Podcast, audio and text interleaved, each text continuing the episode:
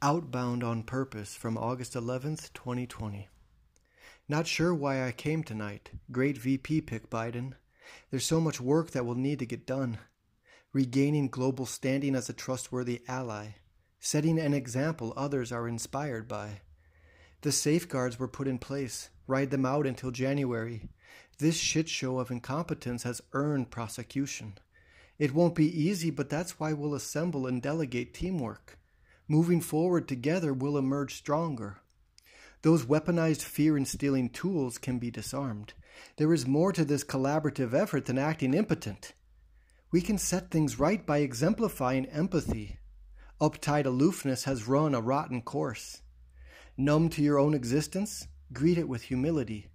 Often we jump the rails, call it curiosity. Melded to our shared hope for a brighter tomorrow.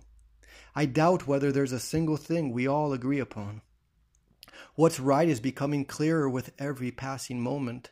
Though life has complications, we may fuse with simplicity. Take a breath. Remember to relish in the allowed pauses. In between is the perfect place to pitch a tent. Drift is my downfall as an author, or is it? The ongoingness is relative to farming honesty. Braided rivers meet beaded streams on the regular. We come into contact with spirits that hum with ours. There are better things to spend precious moments on. We pass from this realm, but darkness can comfort. Why have interpretations of the void veered so kittywampus? Mystified technicians on the outside looking in.